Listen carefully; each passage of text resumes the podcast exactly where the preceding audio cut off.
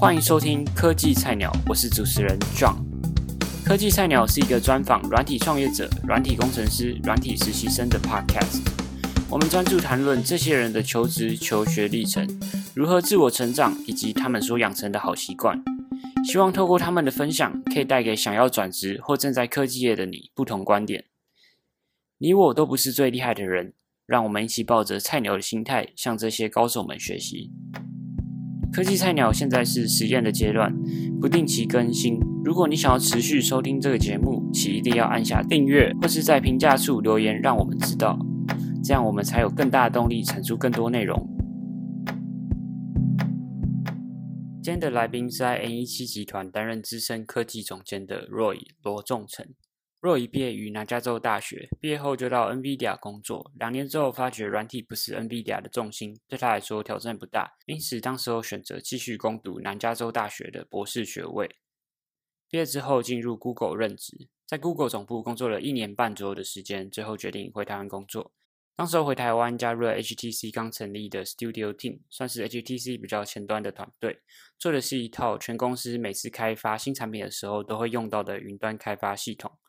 花一年左右的时间开发，在 HTC 的项目结束了之后若雨恰巧看到 N17 释出一个非常吸引他的职缺，跟 CEO HR 聊过之后，就决定加入了这家公司。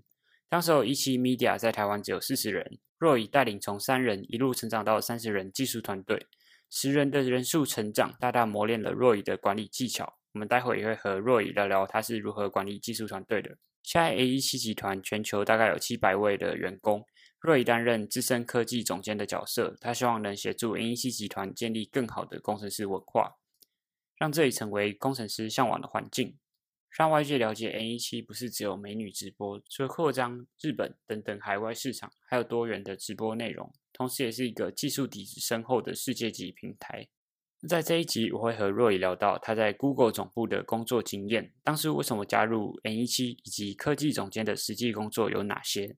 在下集会和 Roy 聊到他在 ANC 带领从三人一路成长到三十人的技术团队的经验中所领悟到的管理技巧。在管理技术团队的时候遇到最大的困难点是什么，以及他是如何挑选培养工程师成为 Tech Lead。那废话不多说，就让我们一起来欢迎 Roy 罗仲大家好，我是 Roy。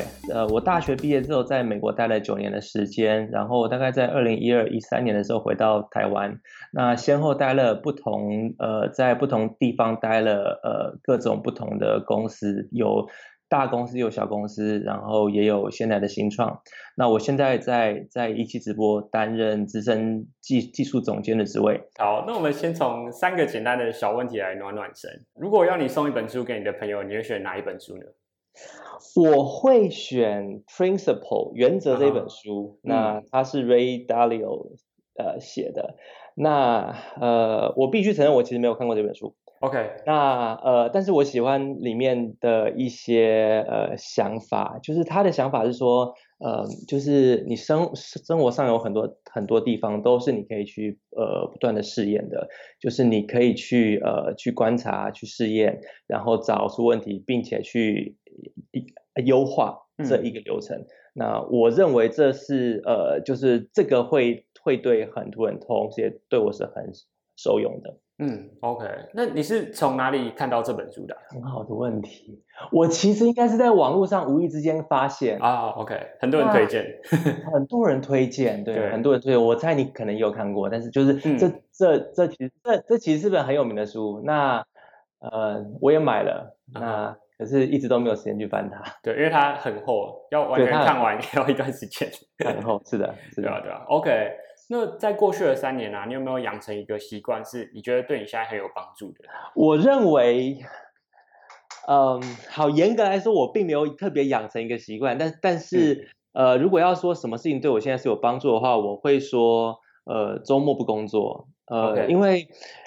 嗯，就是我以前是一个每天都会工作的人，然后呢，这样子呃，其实有造成一些问题，像是呃，像我后来有小朋友了，所以呃，如果如果每每天都在工作的话，就没有办法花花时间在小朋友身上，嗯，而且会造成每天都工作，造成我平常上班日呃的工作效率反而会不好。嗯，所以呢，我现在可以说周末我就是不工作，一方面我就是固定陪我家人，另外一方面呢，我就是也逼着自己说要在周周一到周五的时候把那个工作做、嗯、做完。OK OK，那那你平常平日的时候一天大概是工作几个小时啊？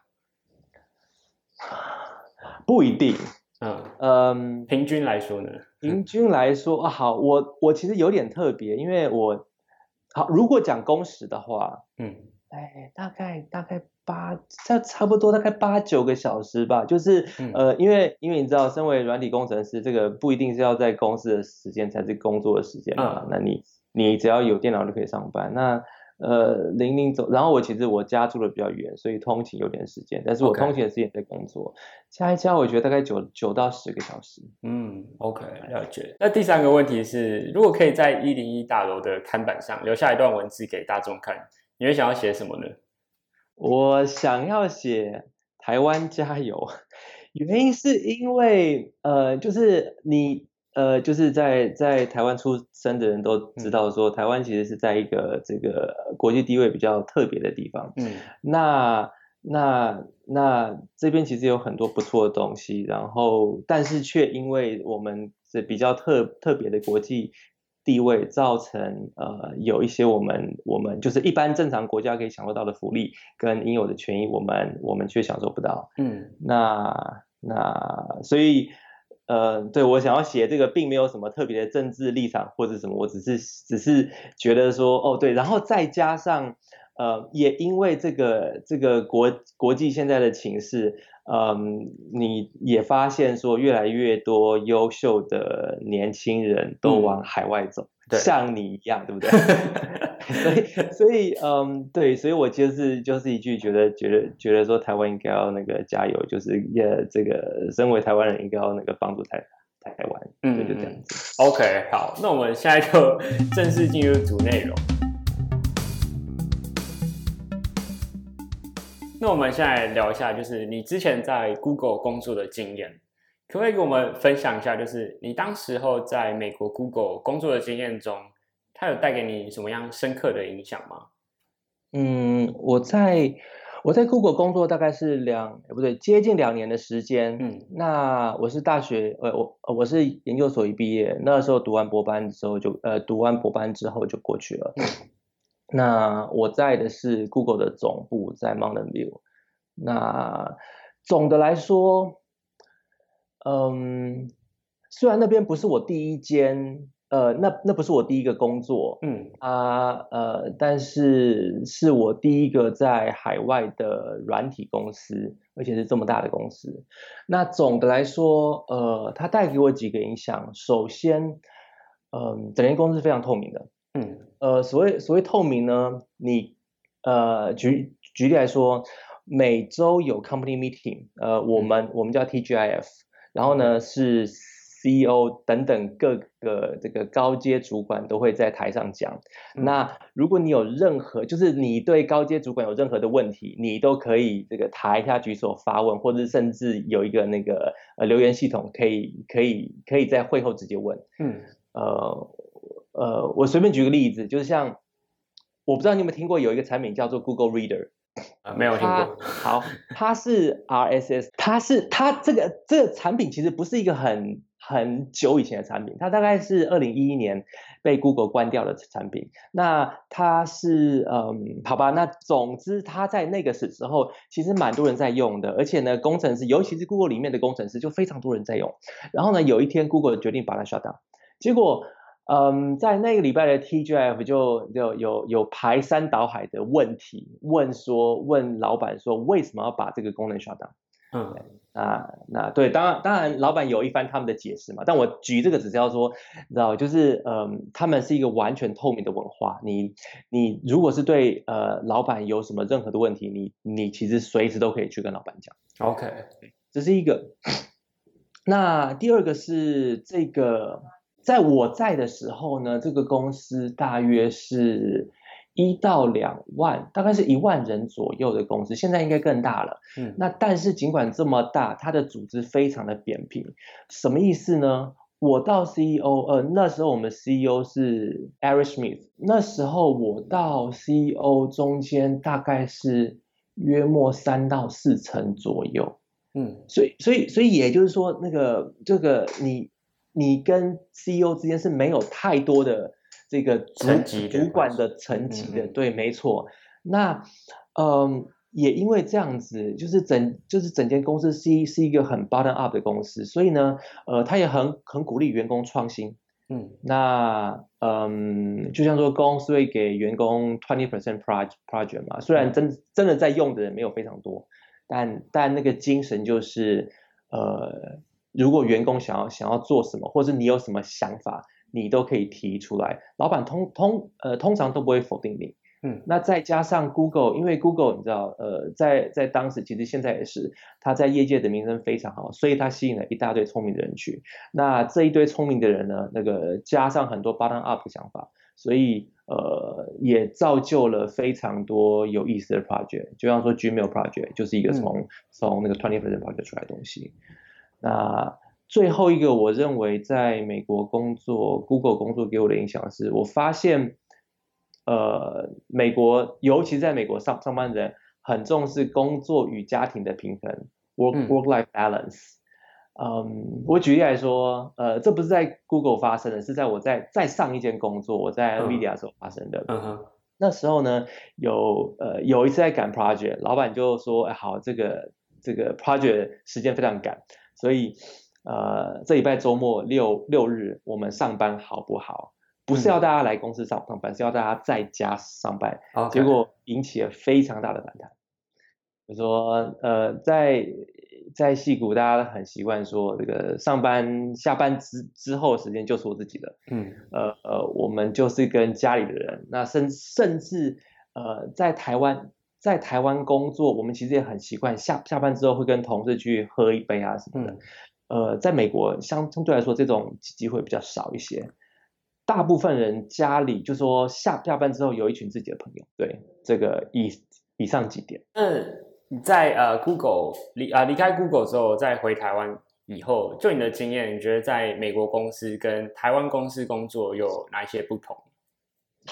呃，总的来说有两个，第一个，呃，台湾尤其是理工科系。毕业的学生，他的毕业之后的首选不是呃不是软体业，反而是呃台湾比较红的产业，像像是电子业啊，呃半导体业的。嗯，那美国最热热门，现在理工科技出去最热门的是软体业。嗯，那嗯，我能了解这背后的原因是一些现实的因素。你看，就是哪哪一行可以让你这个最有饭吃，对不对？那那，但是我其实觉得这相对来说有一点可惜，因为因为呃，同样的一个员工，他一般来说在软体业里面，他可以做的事情是比较广的，因为因为你看，你知道有有这么多的 startup，然后每一个 startup 可能两两三个人就可以把一个产品做起来，所以他一个人可以做的范围范围是广的。但是呃，在硬体业的话，呃，因为每一个硬体产品的生产过程，它的成本是比较高的。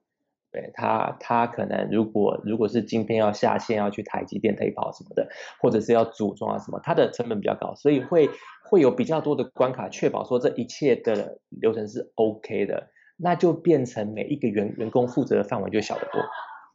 然后呢，第二点是，呃，第二点是，我认为在台湾，我我如果是单比这个台湾的软体公司跟美国的软体公司的话，其实台湾的软体公司的从从业人员的工作效率是比较高的。就说，呃，这可能一部分跟呃民族性有关，也可能一部分是跟美国这个比比较重视 work life 那个 balance 有关。就说我们当。嗯，像举例来说，我在一期 media 做做了这几年，会发现，来，如果我们今天要做一个新功能，我们这个改一改，两两个礼拜都会就会上线啊。如果真的是遇到问题怎样，大家会留下来，然后把东西做一做，然后就上线。那可是相对来说，一个一个产品在美国，呃的，就连在新创公司，它的开发时间会相对来说久得多。那这一点其实是在亚洲，对，其实不止台湾，呃，包括中国也是这样子。这是在亚亚洲的软体公司的优势。那为什么会有这样的现象？我觉得，我觉得民族性是一个很大的因素。OK，呃，我认为，那我这这当然是我的猜测。我的猜测是，嗯，因为我们从小就长在一个比较竞争的环环境里面，嗯，知道我们不。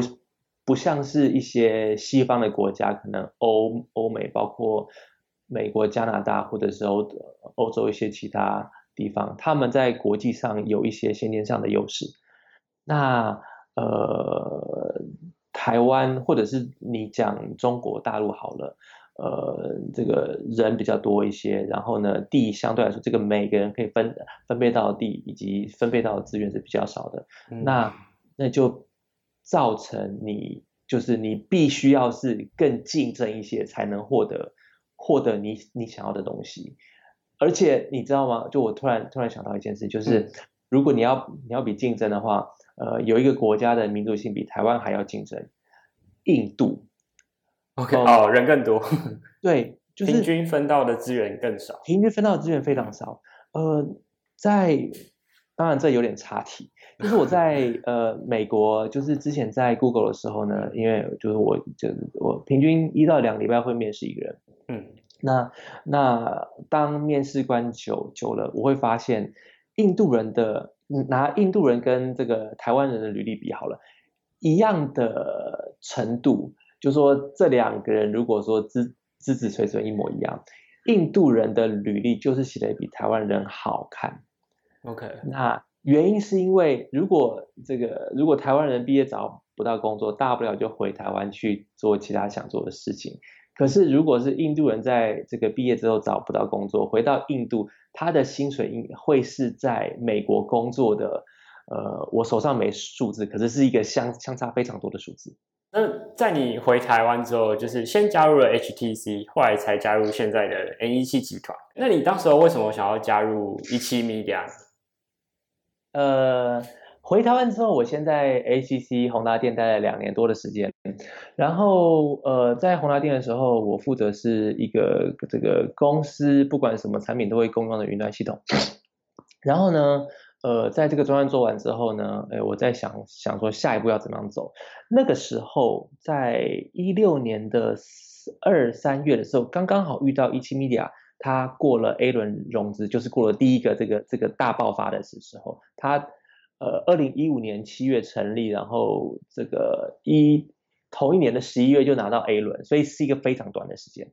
那那个时候我刚遇到，就是17 Media 刚过 A 轮融资，那呃，我那时候判断说，在这个阶段的公司它要扩张，然后刚好对后端架构很有很有兴趣，嗯，我觉得可以帮助他们，所以呢，我就加入了一起。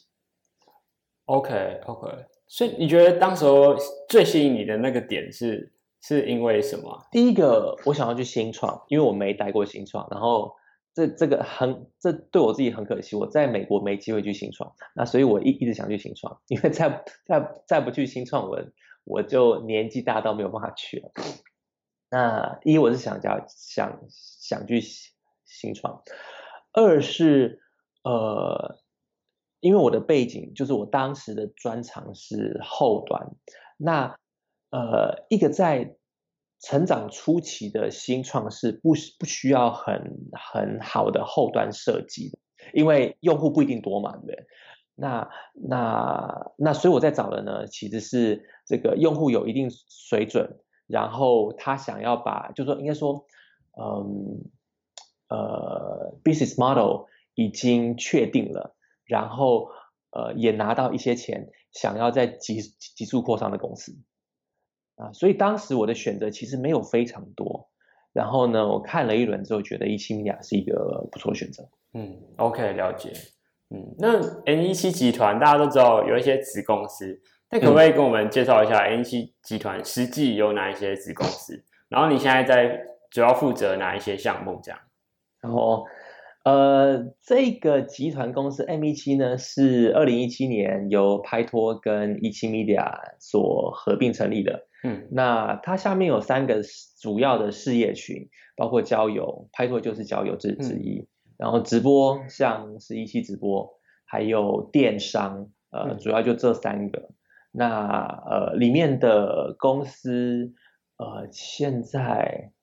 我不敢随便讲，但是应该是蛮多间的。那我.我讲几几个一时我我想得到的，包括拍拖、一期直播，嗯、然后 Hands Up 举手电商，它是一个我们去年收购的公司，哎、嗯，不对，今年今年.今年初收购的公司。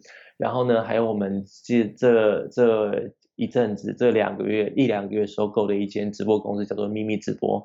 然后另外还有一些我们自己在呃 Startup 的子。的子项目有一些还没有 launch 的子项目，对。那另外在地理范围的话，呃呃，现在拿直播来说，这间公司涵盖的范围包括台湾、日本、香港、新加坡、马来西亚，然后再加上我们这半年刚刚 launch 的美美国跟中东，所以我们现在等于是一个真的全球的公司。嗯，OK。啊，对，那最后对于我现在呃，关于我现在负责的工作呢，我现在工作负我负责的部分有一点特别，就是说我现在主要是负责 MEC 旗旗旗下 EC Media 它的对外技术形象，然后对内的工程团队的向心力，嗯，还有一些比较特别棘手的技术专案，主要是这三个。那你实际上每天的工作是在做哪一些事情呢？嗯。呃，我刚刚说我就是主要分三大部部分嘛。那首先呢，对外的部分就是呃呃，某种程度上我有点像像这个公司的技术发言人。那呃，主要主要这个这个这个东西的目的是因为一期嗯成立三四年，那公司里面其实有蛮多不错的技术，那但是外面一直没有机会知道，就是我们一直没有没有一直没有办法把这些东西。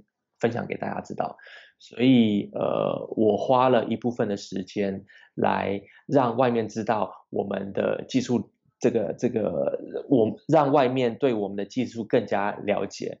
那实体的事情呢，就是一些举例来说，赞助研讨会啊，或者是大学生企业参访啊，或者是呃，我们甚至自己会办办一些技术的 meet up，呃，现现在是一季办一次。我有一点在想说，明年我。想要办一个一整天的研讨会，但是我还在想，因为办一办一天的研讨会很辛苦，然后或者是一些招募活动等等的，所以基本上不外乎是呃一些跟工程人员有关的活动，这是对外的部分。那对内的话，嗯呃，呃，基本上就是做一些事情来提升员工的向心力。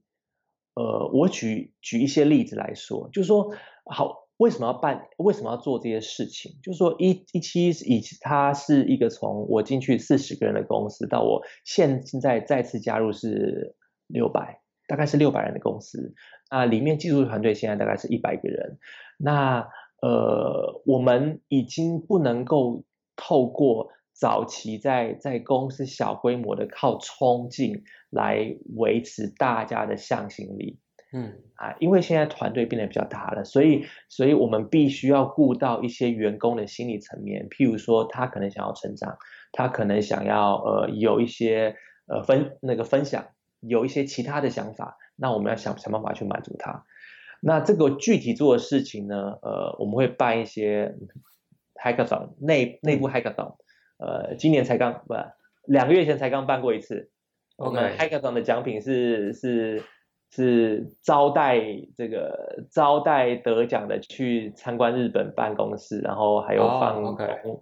对，然后放工假两天去玩这样子。对，所以包括 Hackathon，然后我们会鼓励员工写 blog，然后鼓励员工呃对外面讲 talk，那鼓。就是我们会定一些办法，就是的，你去写写 blog 或者给 talk 的话，我们会呃这个这个这个让你参加国内外的那个技术研讨会，你就是这个食宿全免，然后请那个公公假让你参加这样子。那给 talk 是是哪一方面的？都是讲技术的吗？还是技术？对，哦、都是技术。是技术。对我们，我们，我们就是有一个办法，你写 blog，就是我们有有一个公司的技术 blog，然后呢，talk 也是一些呃，基本上跟技术这个这个是广义的技术，包括所有工程团队，包括 PM，包括设计，呃，只要只要你对外面讲 talk 都算。OK，所以这个写 blog 跟讲 talk 这些背后的目的就是希望能够招募技术的人员进来，是吗？对，OK，它其实是有很多个目的，呃，对外的目的就是让呃这连接到我对我对外的 goal 嘛，让外面知道说我们的技术在做些什么。嗯，那对内的目的就是呃鼓励员工分享，因为。呃，员工分享其实是对员工有好处的，就是其其实也是让外面看到这一个员工他在技术上的表现啊，然后同同时我也透过呃让他们参加，就是透过奖励他们参加国内外研讨会来鼓励他们继续学习。所以这其实是有多个目的包在里，然后呃，最后一个第三个我在负责的事情就是技术 project，那那那就是以前我这个一直在做做的事情，就是用技术解决公司的一些比较难的问题，嗯，这样子。OK OK，那你觉得现在在 N17 担任技术总监，让你收获最大的事情是什么？我认为收获最大的是呃，如何用技技术分析来解决问题。是什么意思呢？就是说，因为我现在在做做的事情，跟以往有点不太一样。嗯，呃，因为以往就是我主要主要负责技，就是纯技术的部分。对。那现在我在做的事情有一点点跟技术，呃，有一部分跟技术没有这么大关系。但是如果你去深入研究的话，这这其实就有一点回到那个呃刚刚讲讲的原则那一本书。OK，就是说呃。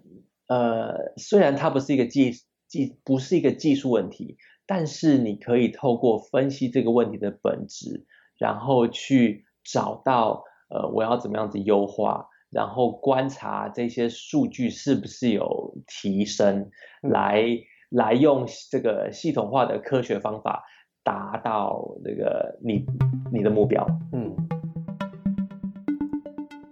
如果你想要了解 Roy 在 N17 带领三人一路成长到三十人技术团队的经验中所领悟到的管理技巧，在管理技术团队的时候遇到最大的困难点是什么，以及他是如何挑选培养工程师成为 Tech Lead 的话，欢迎你继续收听下集。Hello，谢谢你听完了这一集。如果你是用 Apple Podcast 收听的话，请帮我评分五颗星和留言。如果你是用 SoundCloud、Spotify 等等其他媒体收听，也请帮我们分享给你觉得会对这节目有兴趣的朋友们。无论你是用什么方式收听，都欢迎你到脸书上搜寻科技菜鸟 Tech Rookie，按赞、私讯我们，或是加入我们脸书社团科技菜鸟，跟我们分享你听完的心得。有任何建议，或是你希望我们访问哪一位来宾，都可以告诉我们。希望听完这一集对你有所收获，谢谢你的收听，科技菜鸟，我们下次见。